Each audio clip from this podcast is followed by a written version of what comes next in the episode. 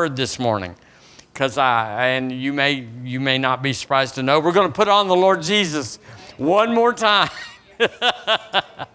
uh, Barry's got it as number ten. I've got it as number eleven, but it's it's somewhere in, in there. So let's go to Colossians chapter three, and let's put on the Lord Jesus.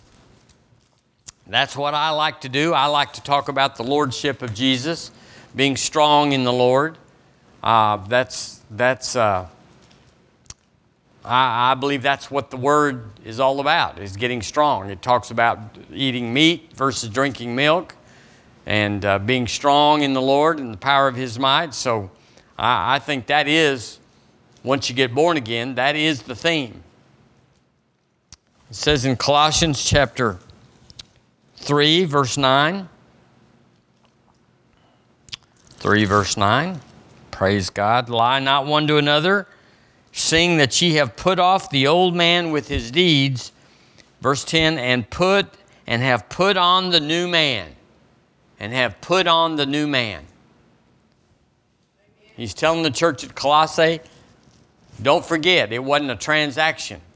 Same thing with being baptized in the Holy Ghost. That's another emphasis that we're going to start running into is we're going to start talking about the baptism in the Holy Ghost and, and getting back or getting re-immersed in that power, that life, that fullness of being filled with the Holy Ghost. So, but you know you can leak out because the word says in Ephesians, be filled and being filled. So there's a constant refreshing. But in verse 10, it says, And put on the new man, which is renewed in knowledge after the image of him that created him. So I have some more uh, uh, statistics, but aren't, are y'all ever amazed? Do y'all just sit there and think sometimes uh, that the world has not seen the difference between the world and the church? And this goes to what Melissa was just saying authentic. An authentic Christian, and then a group of authentic Christians that want to be an authentic body or a church. That we want to do what the Word says. This is our standard. This is our, this is, this is our life. And so the world obviously does not regard the difference between a church member or a Christian, as it were, and the world. Used to be, you could, you, you would, a long time ago, they stood, they stuck out. They stood out. Said, oh, you can trust him, he's a Christian. You, you'd like to do business with him, he's a Christian. He's, he's, he goes to church, or he's, he's, uh, she's this or she's that. Uh, there's a difference but it's kind of faded. Would y'all agree with me? It's kind of faded in the world right now. The difference between a Christian, it's almost a label, it's almost a, a, a badge that you just say. But like I just said, the world has so little regarded us. I remember the first time in Seminole, Texas, they started letting the football team practice on Wednesday night.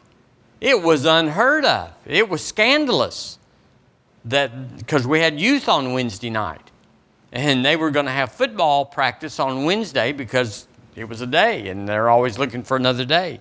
And we just roared. And they placated us a little bit and said, okay, this, that, and the other. But then it just came back in another form. And then blue laws, y'all know, where you couldn't sell things, certain things on Sunday. It's not whether that was good or not, it's just that it was a regard. They, they said, It's Sunday. We're not going to do those things on Sunday, which deferred then to us, deferred to the kingdom. But here's why. Here's why these things happen 81% of U.S. adults believe in God.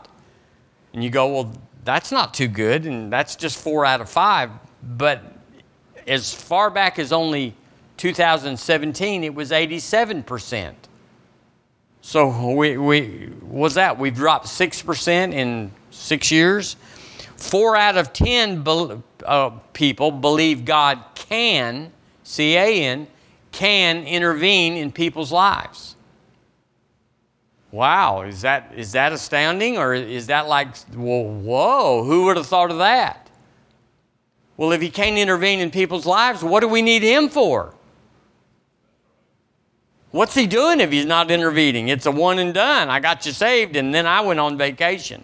I'm not coming around. I come, but uh, but uh, 28% of, of people believe that God cannot intervene in people's lives. He is worthless.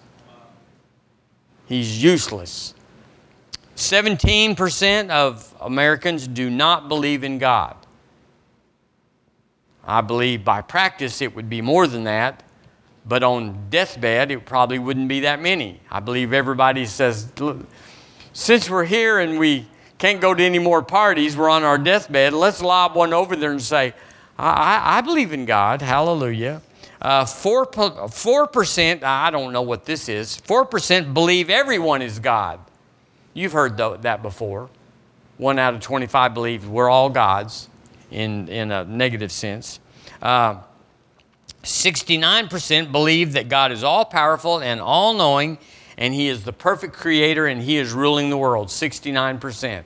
That's different than believing that there is a God.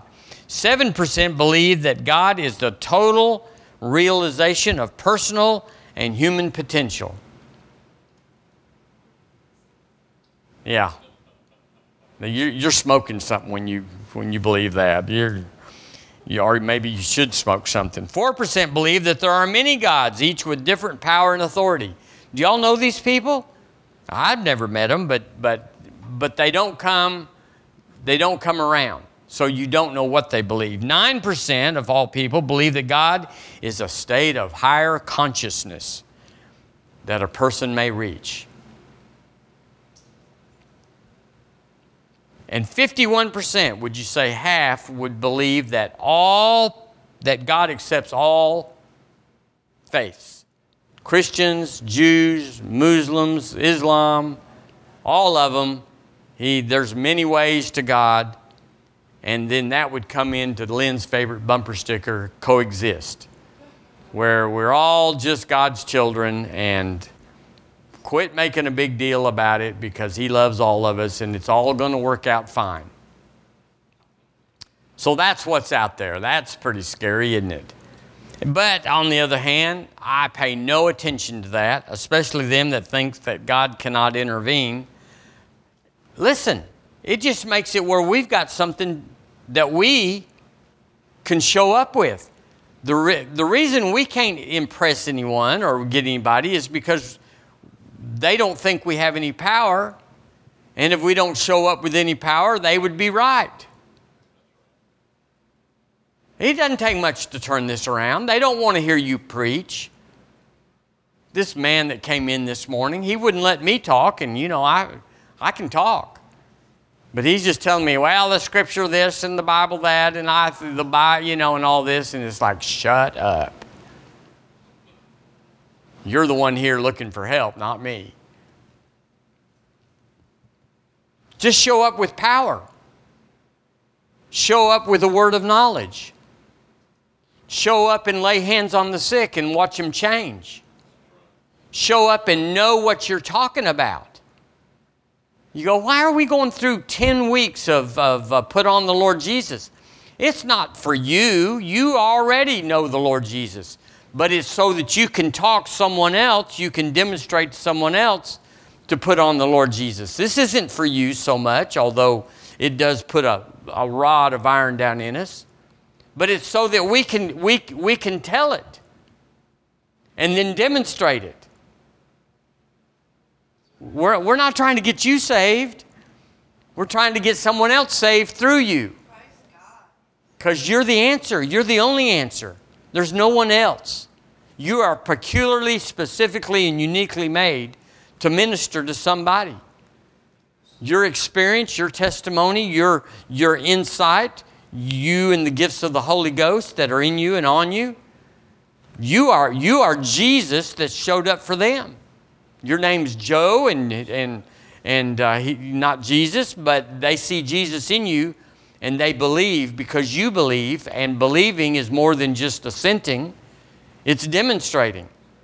So, so everything in front of you, if you say, you know, how come the world's going to hell in a handbasket? It's because we're not telling anybody different. We got to demonstrate it. We got to demonstrate it. You, you, we got to demonstrate it. We got to have a, a, a, a, radar scan going all the time saying, I'm looking for somebody that needs what I've got. Because they're looking for what I've got. They just don't know who's got it.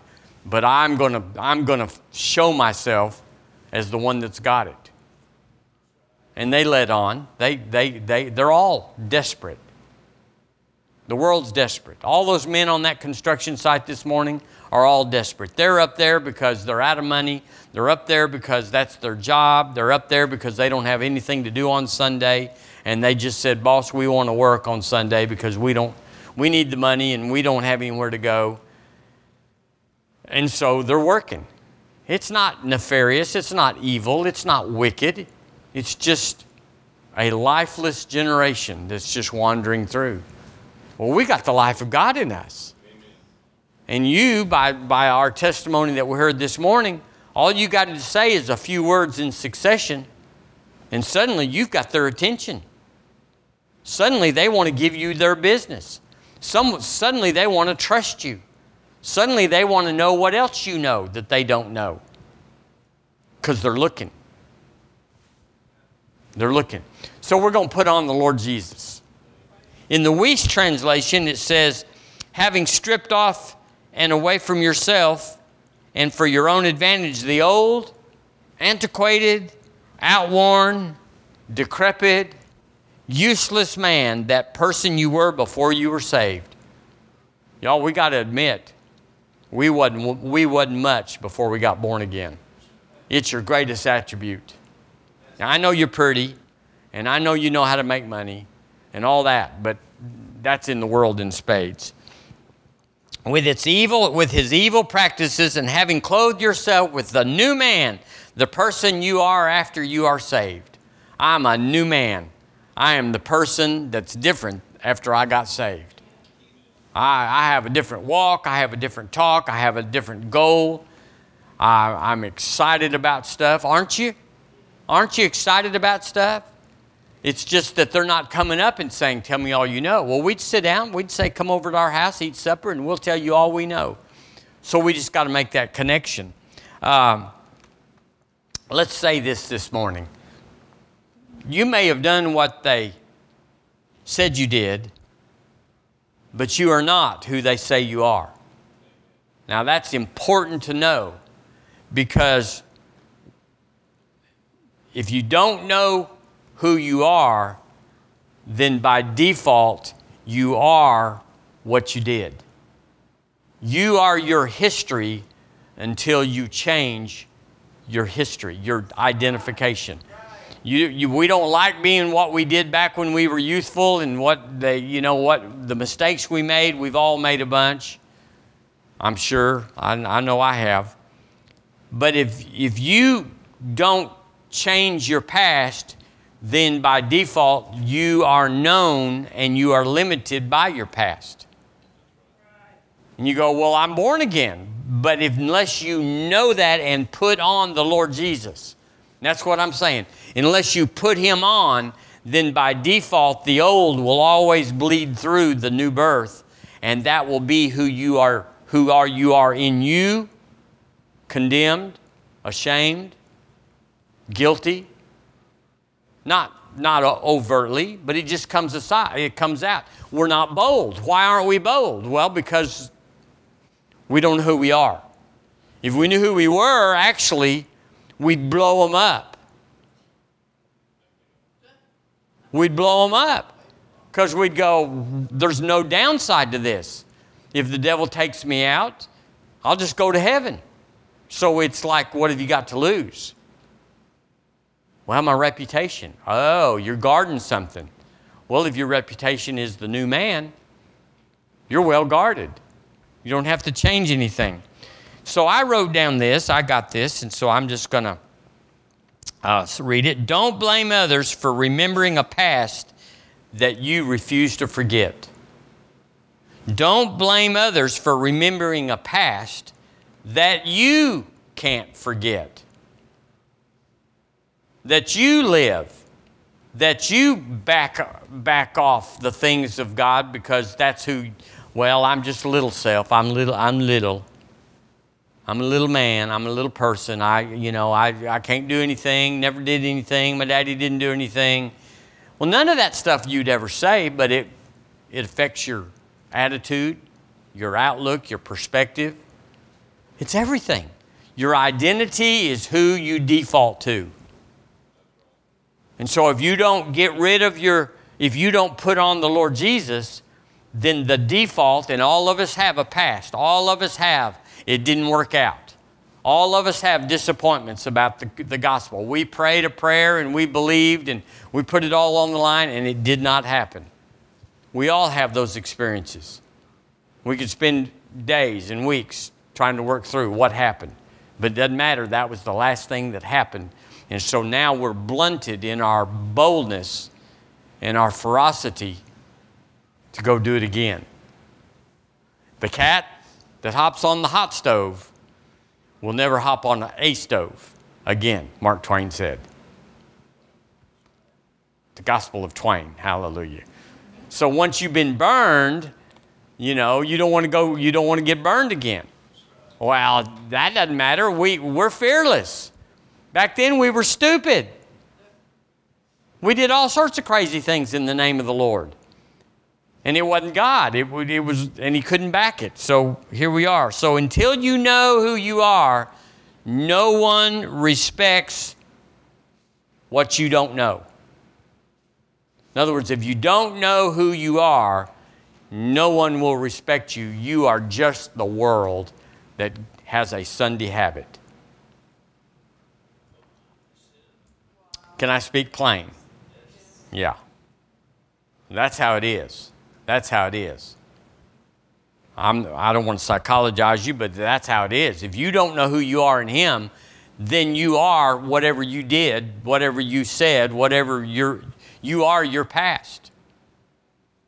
And that's not too bright.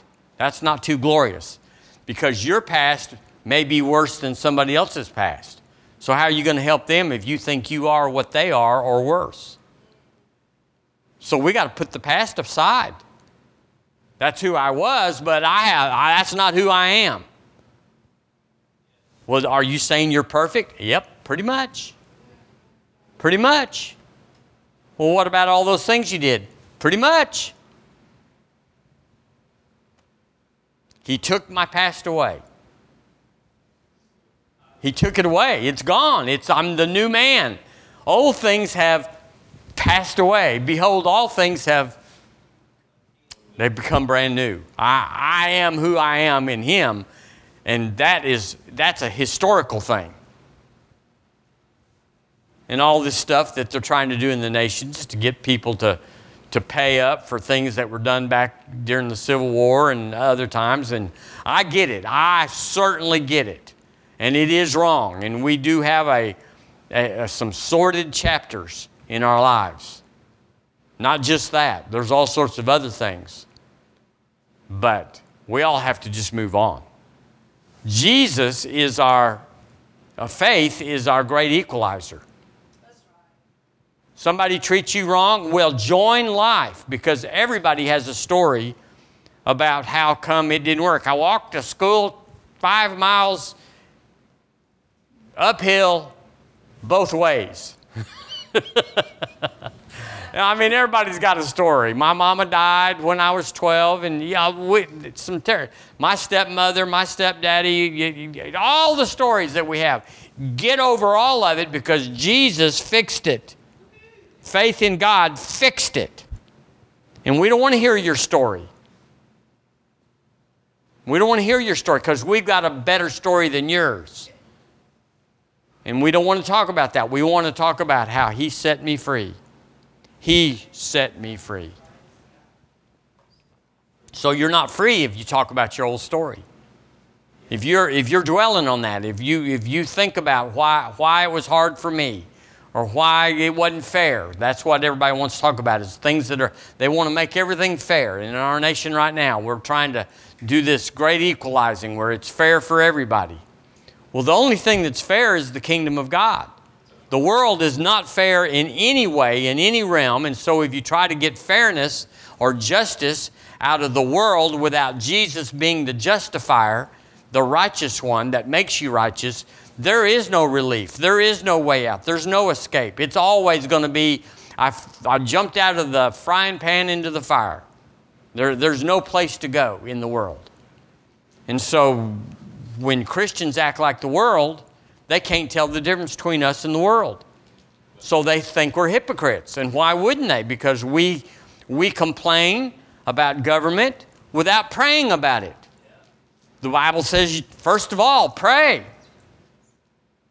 Well, we don't pray about it, we just complain. Well, you're just like the world then. Well, my money's no good. Well, that's the world. Well, the doctors, I mean, my body is just falling apart or whatever. That's just the world. So we got to put on the Lord Jesus or quit complaining and just say, I'm going to be a mediocre, milk toast, nominal, milk drinking Christian that goes to heaven and just accept that you want to go to heaven, but you want to live like the world. And that can be done. And in wholesale lots, it's being done. But if you're rare, and it shouldn't be rare, it should be normal, but if you're rare and you say, I want to mark my place in life, I, I want to be who he says he is, I, I am. I want to put on a new identity. Well, you're going to have to pay a price. It's called consistency. You're going to have to be the same yesterday, today, and forever, in a, in a sense. And you can't do everything that the world's doing. You just can't. Well, I want to. Well, then just join the world. It's just a half a step over, and you'll be there. But I want to. Well, you're carnal. But carnal Christians can go to heaven. But you got to wait. and you're not going to have any power. You're not going to have any, any, any anointing or any favor or any, any grace on your life because you're, you're stirring the world's fire. No condemnation. Just don't complain that you don't have what the people that are paying the price for living that life are having. You want it without the price. And the price is authentic. It's what Melissa said. Well, authentic. To be authentic, you got to suffer. You got to suffer the, the, the, the image of seeing what the world's doing that you'd like to do. That's fun, and it is. But there's a price for it. So, well, we don't want to pay the price. Well, then you can't play. I didn't mean to get cranked up this morning, but that's, that's, that's the reality. If we're going to be an authentic church, we just got to say we have we have two products we have the world church and we have a spiritual church. And just everybody can go where they want to go.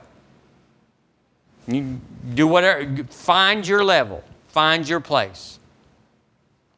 And we'll all be happy with all of it. No condemnation. We don't look down on weak Christians because we were one. I was. And sometimes I wake up and go, Gosh, that is weak. That is little. That is carnal. That is worldly, Michael. Do y'all ever do that? Do y'all ever come to yourself and say, What? Yeah, we do. I hope you do.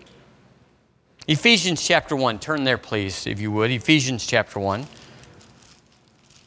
We're going to shuck the corn this morning if y'all don't care, if you know what that means. We're going to. We're just going to say it, and then you, you judge it. I am not trying to get you to follow anything. I'm just telling you what the Lord says uh, to the best of my ability. It says in verse 3 of chapter 1 Blessed be the God and Father of our Lord Jesus Christ. We could say amen right there, couldn't we? Amen. Who hath blessed us with all, O A L L, spiritual blessings in heavenly places then he puts in that pesky little word in Christ. that in Christ thing. He's blessed us, but it's conditional. It's in Christ. Well, how come I don't get the blessings? Well, it's in Christ. Are you in Christ? Well, I don't know.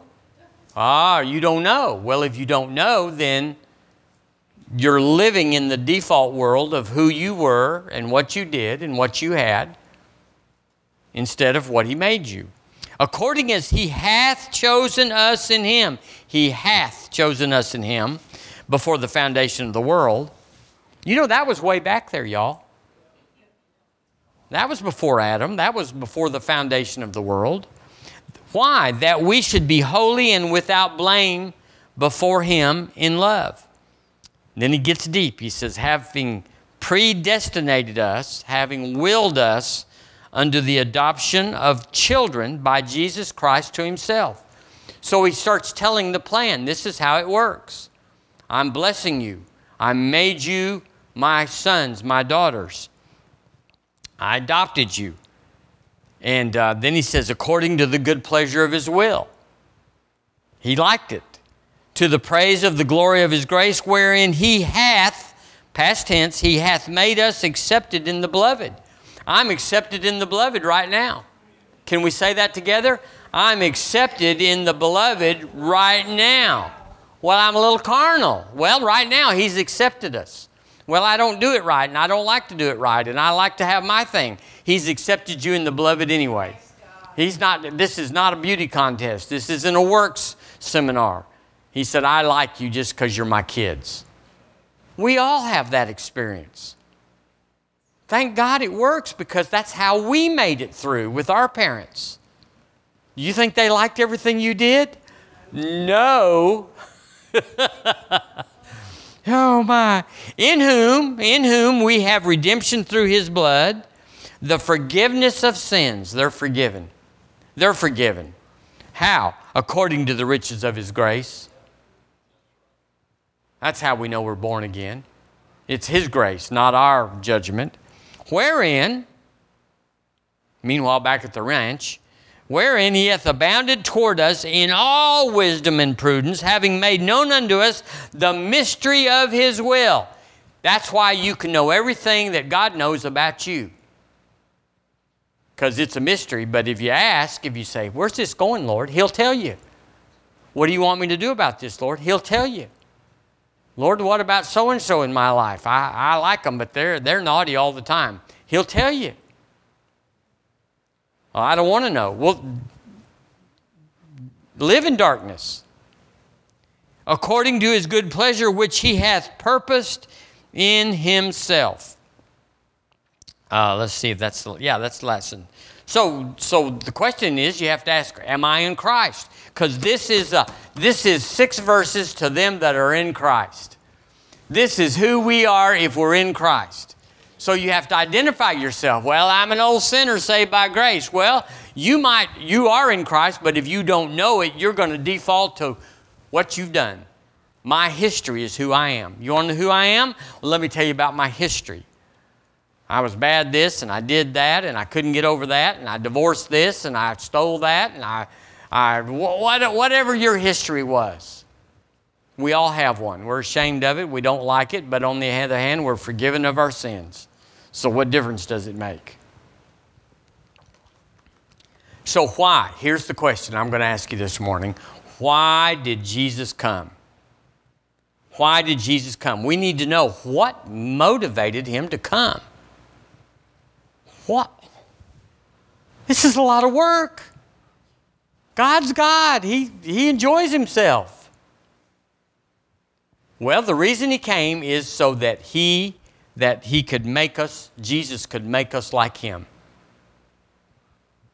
You go, that's crazy.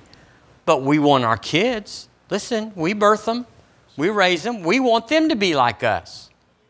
Matter of fact, our, most of us want them to be more than us, to have more, to do more, to have a, every advantage we had, plus some that our parents were knuckleheads about and airheads about and, and wouldn't and couldn't and didn't and all that. We were like, I'm going to fix that. I'm going to bring justice to my children in a way that wasn't brought to me. So when we go to God and say, what, why did the Lord Jesus come? It's not because He wants us to be more than Him, but He is very fond of us as children, and He wants us to be just like Him. In other words, He's making the family all the same. I can see that. Can y'all see that? I mean, you got to get you got to see the Lord's side. He's not just clean up on aisle three. He's trying to to he enjoys us. That's part of what makes him God, but that's what makes you God in your family. Is that if you're normal, just even secular, you want your kids to be blessed. Parents do without so they can get their kids an advantage to get to have nice clothes to wear to the first day of school and to and to drive up in a nice car and you know all those things that we do in the back of our minds that's for our kids. And that's in us by him. And so the reason jesus came was so that we'd be like him you go well everybody knows that nobody knows that they should, we should, but nobody knows that. They just think He came to forgive us of our sins.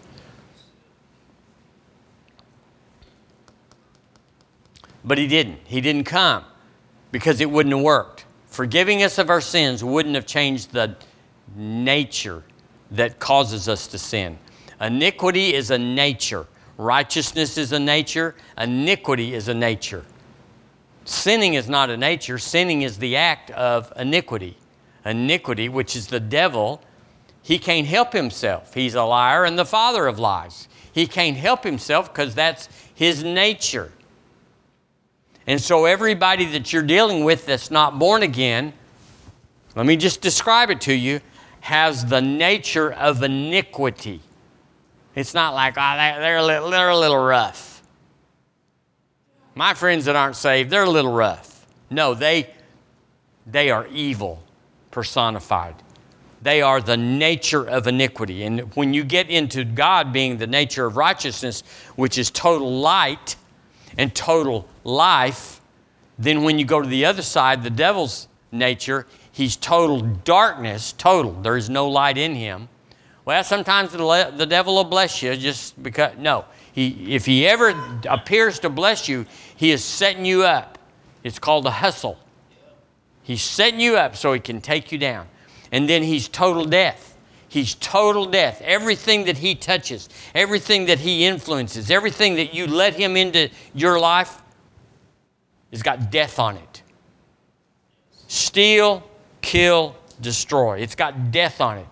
And it is dark. You cannot see the end of anything he's doing except that it's always evil, it's always iniquity. So that's why Jesus came, is so that he could make us just like him. Well, we just want to be a little better than the, than the sinners. No, just like him.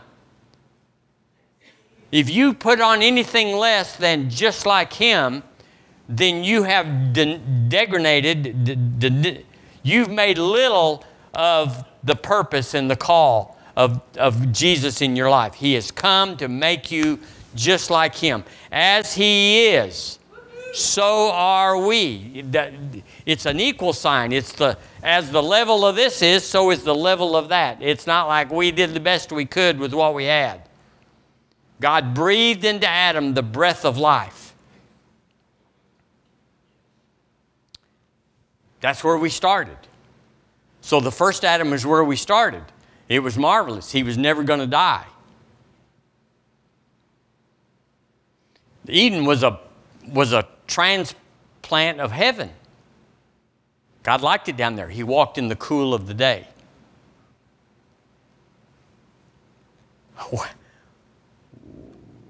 We've missed it. We've thought way too little of what happened. We, we, we have, we talk about some of the politicians changing history, making history. Well, we've changed history in the church and we've made Jesus an upgrade. Well, we're upgraded, but if you're upgraded as a you're not born again, you're not regenerated, you're upgraded, then you can be downgraded. What a man gives you, he can take away. And what God gives you, He can take away, except if He changes you and then destroys the old. Sometimes, you know, we get something new and we keep the old one in case we need parts out of it or something. Except at my house. room is premier at my house. Space is the ultimate. And we just say there's if we ever need a part, there's plenty more where that came from. I live that. I, well, we may need this. This may break down. My stuff doesn't break down. But if it wears out, we'll just get a new one. Now, I, I think different than some people. And they don't like how I think. But that's how I think. That's how you ought to think. There's plenty more where that came from. It's everywhere, it's all over. I am a son of God. Why would I need anything? I rule and reign. I am more than a conqueror. I always triumph in Him. Greater is He that is in me than He that is in the world. As He is, I am of the same measure and stature and favor as He is. As He is, I am. Only our mother can tell us apart. That's a real funny joke. If y'all catch it here in a minute, it'll, it'll come out wrong. Hallelujah. So we've been upgraded from the Adam class it's even an upgrade from him to go to the Jesus class. The second Adam was even better because Adam was not sealed. Adam was able to be born again the wrong way from light to dark because he wasn't sealed. Everyone has to confess that Jesus is Lord. Everyone. Jesus is going to visit the bowels of the earth and preach to the captives because everyone has to make the decision and Adam was not sealed. But when you're born again, you made a choice. You confess with your mouth the Lord Jesus. And if you don't, then, then it didn't happen. But once you make Jesus Lord, you are sealed, and sin cannot touch what He sealed. You may be wonky in the brain, the soul, the mind, the emotions. You may be whatever, whatever. But this part down here is forever sealed. And it's not going anywhere. You may not like that. You may wish it is different. You may want a different system of justice or whatever. But since you weren't in charge, I wasn't in charge.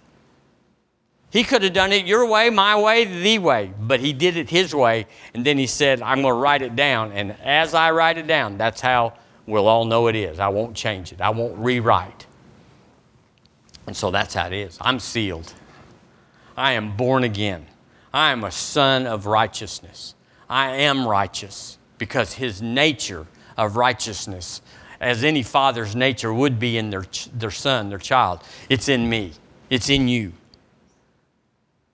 Now, the soul is wonky bonk. We did not get a new one of them. We have to renew that, we have to change it. And so we get weird stuff. Not out of weird people, out of us. We all have a history of our transition from the new birth to where you are today. Is that right? Yeah, we all have a history and we remember it and we're ashamed of a lot of it. But if you open it up, you'll see how the Lord went and supernaturally behind the scenes gathered people into your life and caused things to happen that you now look back and go, well, if that hadn't happened, I wouldn't have happened, or I wouldn't have been this. And we see the hand of the Lord in our past, don't we? Yeah. So he's amazing in every level. Hallelujah. John 3 3. John 3 3.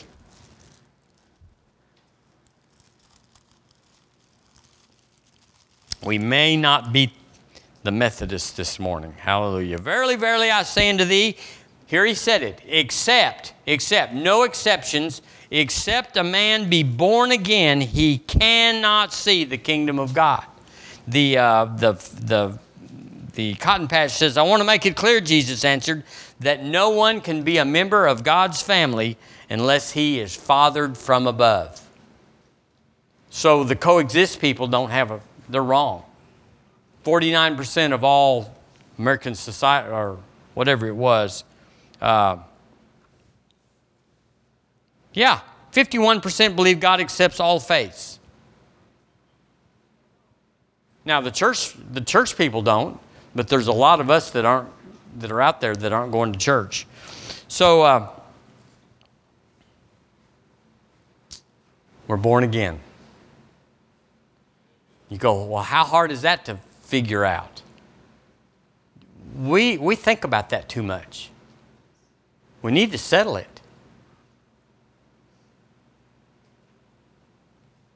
We need to settle it. I am who He says I am, and I can do what He says I can do, and I have everything. Legally speaking, I have everything He says I have. Now, there's the experiential side where I have to go and actually possess it, but legally, He's saying, I've signed it over. Go cash this check, it's, it's good.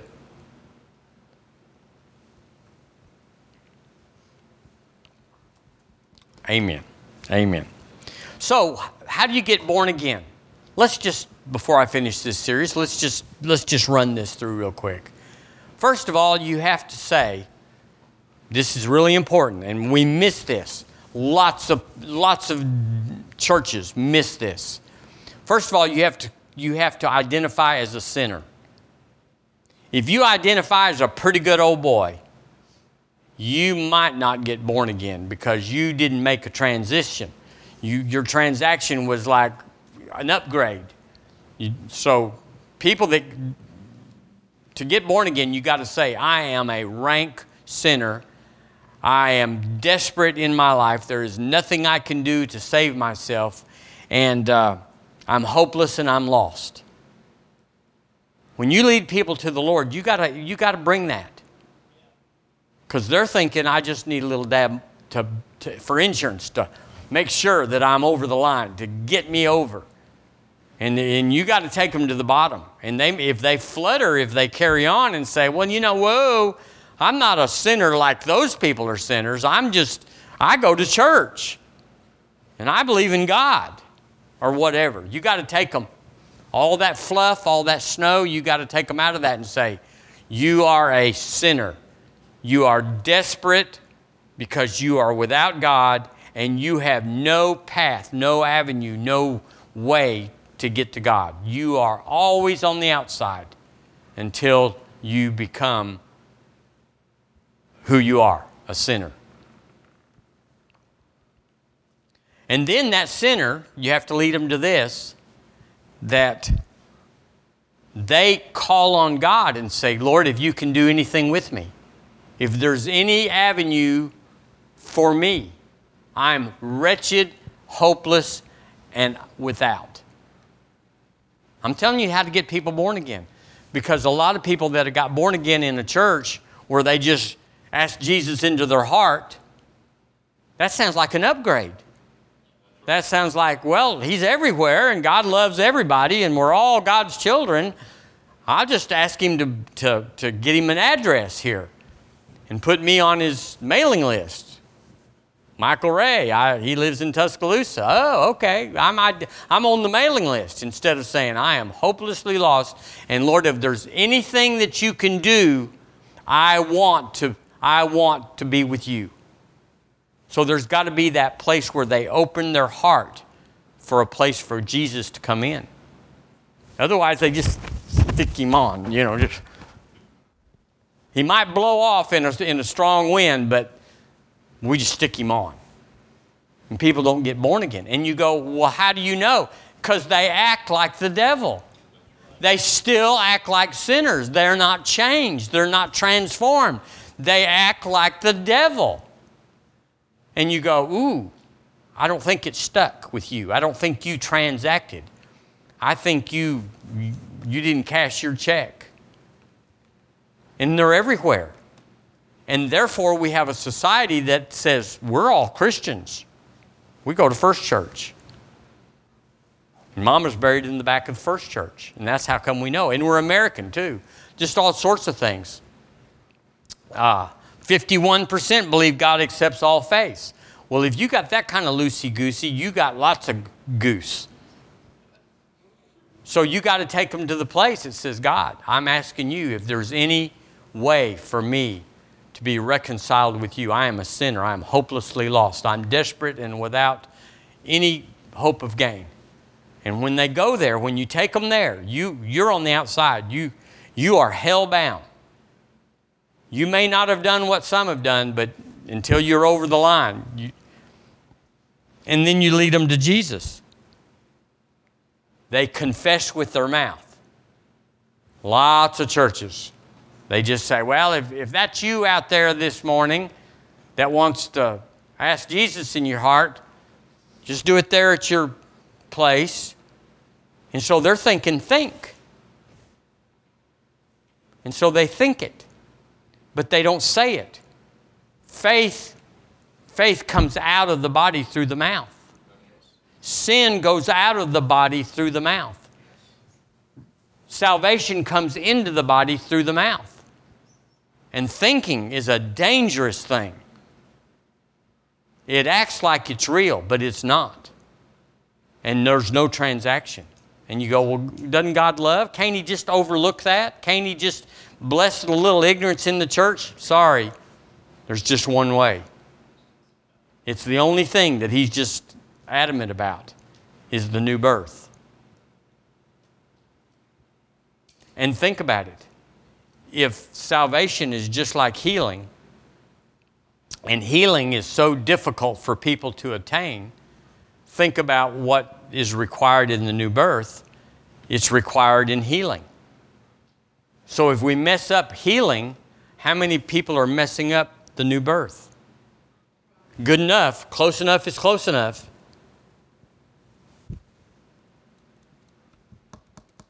James chapter 1. We got just a few minutes here. Would you all go with me to James?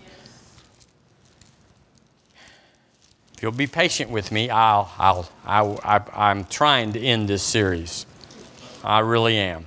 Not that it's a bad series.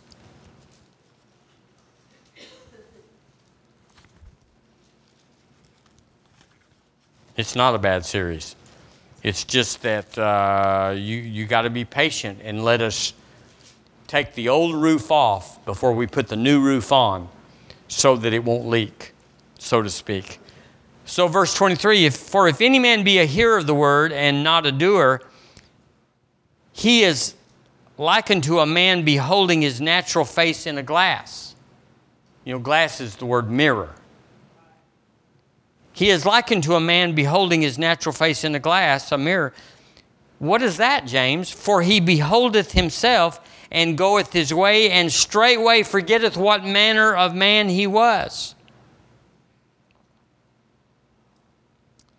But whosoever looketh into the perfect law of liberty and continueth therein, he being not a forgetful hearer, but a doer of the work, this man is blessed in his deeds. So he's telling us here the word is your reflection. If you want to know who you are, what you have, what you can do, you got to go to the Word. And it, when you get in the Word, it will reflect your image, the true image, the righteousness of God in Christ Jesus, more than a conqueror through Him who loved us, always causes us to win. You'll see that in the Word. If you go by your feelings, well, I'm just thinking about how I feel and how it probably is. You, you won't see yourself. But if you look in the Word, you find out, well, yeah, buddy, I can lay hands on the sick and they'll recover. Little old me, little old me. There is multiple sclerosis, there is cerebral palsy, there is whatever, whatever, and it's just little old me. I can lay my little old hand on them and it will happen. How do you know that? Because I saw it in the Word. I saw me in the Word. I saw who I was, I saw who I am in the Word, and I believed the mirror was reflecting the truth. Because y'all know when you're trying to get that little thing off your nose or that little thing off your ear or whatever in the morning, you got to look in the mirror and you got to believe that what you're seeing is the truth. Oh, y'all didn't like that. I can tell right now. Hallelujah. But 2 Corinthians 3:18 says, "But we all with open face, listen, listen, beholding as in a glass, a mirror, the glory of the Lord." Oh my. When we look in the Word, what do we see? When we look in the Word, how do we see us? The glory of the Lord. we are changed into the same image from glory to glory, even as by the Spirit of the Lord. We see ourselves in the Word and we're changed. Well, gosh, I thought I was an old sinner saved by grace, but I see myself as the righteousness of God in Him. Oh my, that's not what I expected. That's not what I thought. But I see me. I don't see Jesus. I don't see, I see me in the Word. He says, You, Michael Ray, you are this. And I believe the reflection. I believe that what I see, which is glory to glory, I believe that's true. I believe the Word, and I'm changed. And I remember when I leave from there what I look like, what I am, what I have, what I do.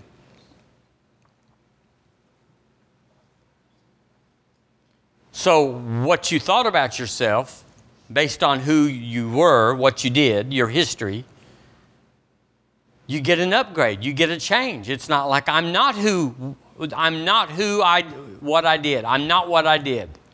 Let's say it together. I'm not what I did. That's what they did to the Lord Jesus. He went to his hometown. They said, Who is this? His sisters are here. His brothers are here. His father, wasn't he the carpenter? They said, This is who he is. Romans 8. Oh, excuse me. Let's go to let's go let's go to Romans 8. Uh, Romans 8. Yes. I like Romans 8. We, we, I can't apologize for the time because we are we're you we are hearing the word of God. And it's changing us right here. And where do we have to go and what do we have to do that is more imminent than this right here? This this is everything.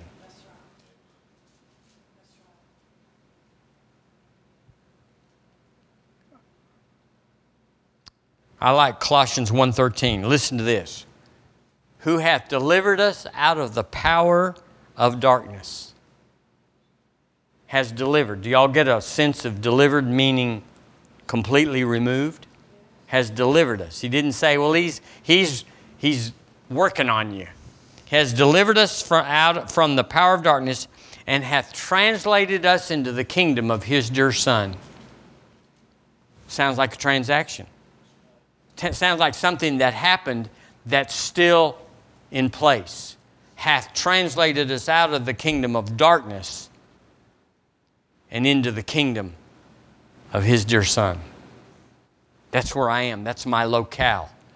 That's who I am and where I what I do and what I have is what he did. But in Romans chapter 8, I hope you have a little star around verse 11. Hallelujah. But if, well, it's verse 10, and if Christ be in you, the body is dead because of sin. Well, yeah. Do y'all know that body? It's a wascally wabbit. I tell you that, that body is, it'll take you out. Paul said one place, he said, There is no good thing in my flesh. Well, it's pretty good. Nope, no good thing. He said, but if Christ be in you, the body is dead because of sin, but the spirit is life because of righteousness. Verse 11, but if the spirit of him that raised up Jesus from the dead, that'd be Holy Ghost, wouldn't it?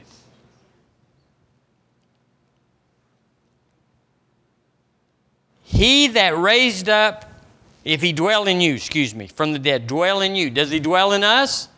Yeah, I mean, he's in us. He's wall to wall and treetop tall, that sort of thing.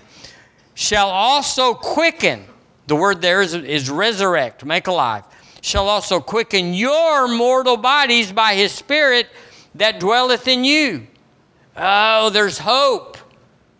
There's hope that I'm not just going to heaven, that the transaction that's going to take me to heaven is also going to work on my body my body. What do you have to do to activate him? Well, you got to believe he's in there. You got to look in the mirror, find out he's in there. Who is it? The Spirit that raised Christ from the dead.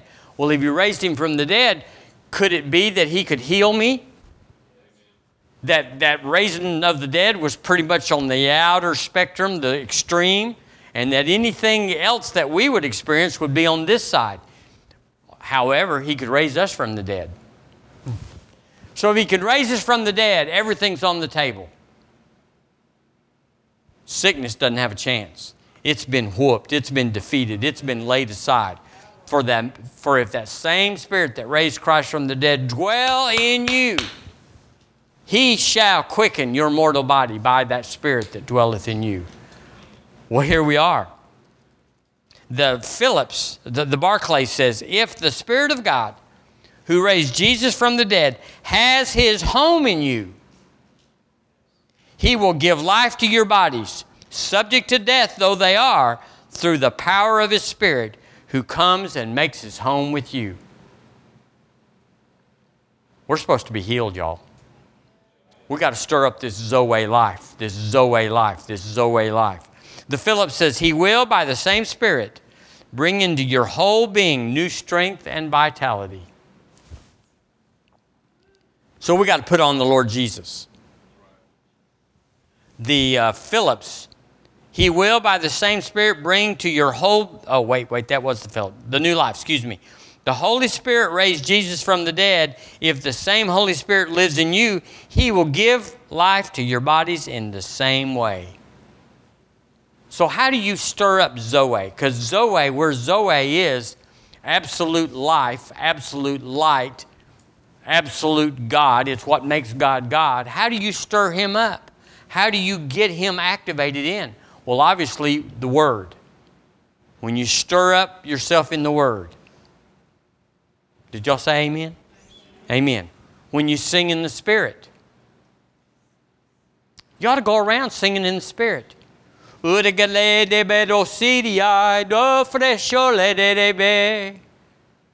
Just walk around. Who knows what you're praying out? Who knows if your money that's just fixing to have a whack and you don't know about it, it's, but it's fixing to be held through the keyhole. But you pray that out. You pray that, you get that thing going, and suddenly that thing that was heading for you like a meteor to earth is averted and it goes out into space. And you never even know. We were almost done. And everything's normal or better. We, we, we pray in the Spirit, we sing in the Spirit. You ought to pray in the Spirit. You know we don't do that enough. Uh, coming to church, expectancy stirred up because not that you can't read the word and not that you can't stir yourself up and Holy Ghost tell you everything that I'm telling you this morning, but there's a new perspective because you and I will tend to tell, talk ourselves into something based on our perspective. I was telling Deborah the other, and the other day that uh, isn't it funny that when, when there's ever a discrepancy on the football field or on the basketball or the baseball or, or spelling bees, the mama that comes out of the stand is always on her little baby's side. The coach that comes out doesn't say, My guy's wrong, he, didn't catch it. And so we have a perspective that defends us, it's just in there. But when somebody's preaching the word to you, teaching the word, you hear it from another side, like, well, I never thought of that. And it changes everything. That's how he keeps us out of error. That's how he keeps us from going off down a, a, a, a, rabbit trail where we major on the minors, where we make a big deal about something that's not a big deal. Okay. You ought to get hands laid on you. I would, if I was at River Church, if I had a need or had something going on where I needed strengthening, I wouldn't pay much attention to who's up there, Michael Billings or whatever, but I would depend on him and I'd go up and say, I need you to lay hands on me. You, nobody'd even have to know. You could just, or you could just say, This is where I am. I'd, I'd get help. I'd get the cavalry to come over the hill for me. If I had a six shooter on this side and I had it out, I'd say, Can you take your six shooter out and help me? And we just say, yeah, we would.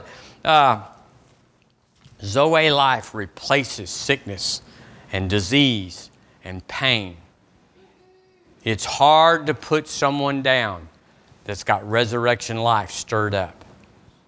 So, in the name of Jesus, we stir up Zoe life this morning. We stir up if that same spirit that raised, raised, resurrected our Lord Jesus from the dead in the bowels of the earth, the pit of hell, if it raised him up and that same spirit dwells in me, and he does, Holy Spirit, we acknowledge you dwell in us. You are big, you are all over, you're not a little dabble do me, you are in there big. And you're waiting on me to stir you up so you can do what God, the Father, wants you to do for me, the Son. I, and I, so I stir you up, Holy One. I say, This thing's ravaging my body. This thing's tormenting my mind. This thing at work is just going the wrong way. Lord, I stir you up in Jesus' name. And I put on the Lord Jesus, I put him on. It's not little old me standing there helpless and defenseless but it's the greater one in me. And I win every time. I put you on, Lord Jesus, all over this house, all over broadcast. We put you on, Lord Jesus. We put you on. We, we are obviously sorry that we've gone through troubles because we did not put you on, but now we put you on and we win every battle, every battle for your kids, every battle for your grandkids, every battle, every battle. You just take this to it and say, This is how I win. Here's the word, and the Zoe life in me is activating that for my life. In Jesus' name. Amen. Well, amen. ah, I like this. We all love to tell the truth and to hear the truth. It sets things in. The truth sets you free.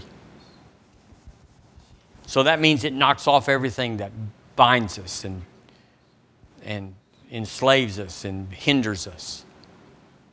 In Jesus' name. In Jesus' name. In Jesus' name. Hallelujah. I loose the Holy Ghost in this room for the gifts of the, the manifestations of the Spirit, that we will flow in word of knowledge, word of wisdom. Prophecy flows like a river. We, we might be talking, we might be prophesying that discerning of spirits and gifts of faith, gifts of healings, that the Holy Ghost would would flow in us and through us, and that these are our best days. Lord, we speak a move of God. You want us to host it. We speak this move of God into our city of Tuscaloosa. And we defy every evil power that comes to distract the citizens of Tuscaloosa County. This 205,000 people, we sanctify you by our faith. We deliver you from this trouble by our faith. We, there was two spies that were right and 10 that were wrong. So it doesn't matter, Lord. There's, there's more for us, more in us than there is in them. And we declare this county of Tuscaloosa, this state of Alabama, set apart for the glory of God. We do not ask how. We do not wonder how could this be. We just know you told us to take the land. And that's what we're doing. In Jesus' name. Amen. Amen. Woohoo! Glory to God. Amen. Amen.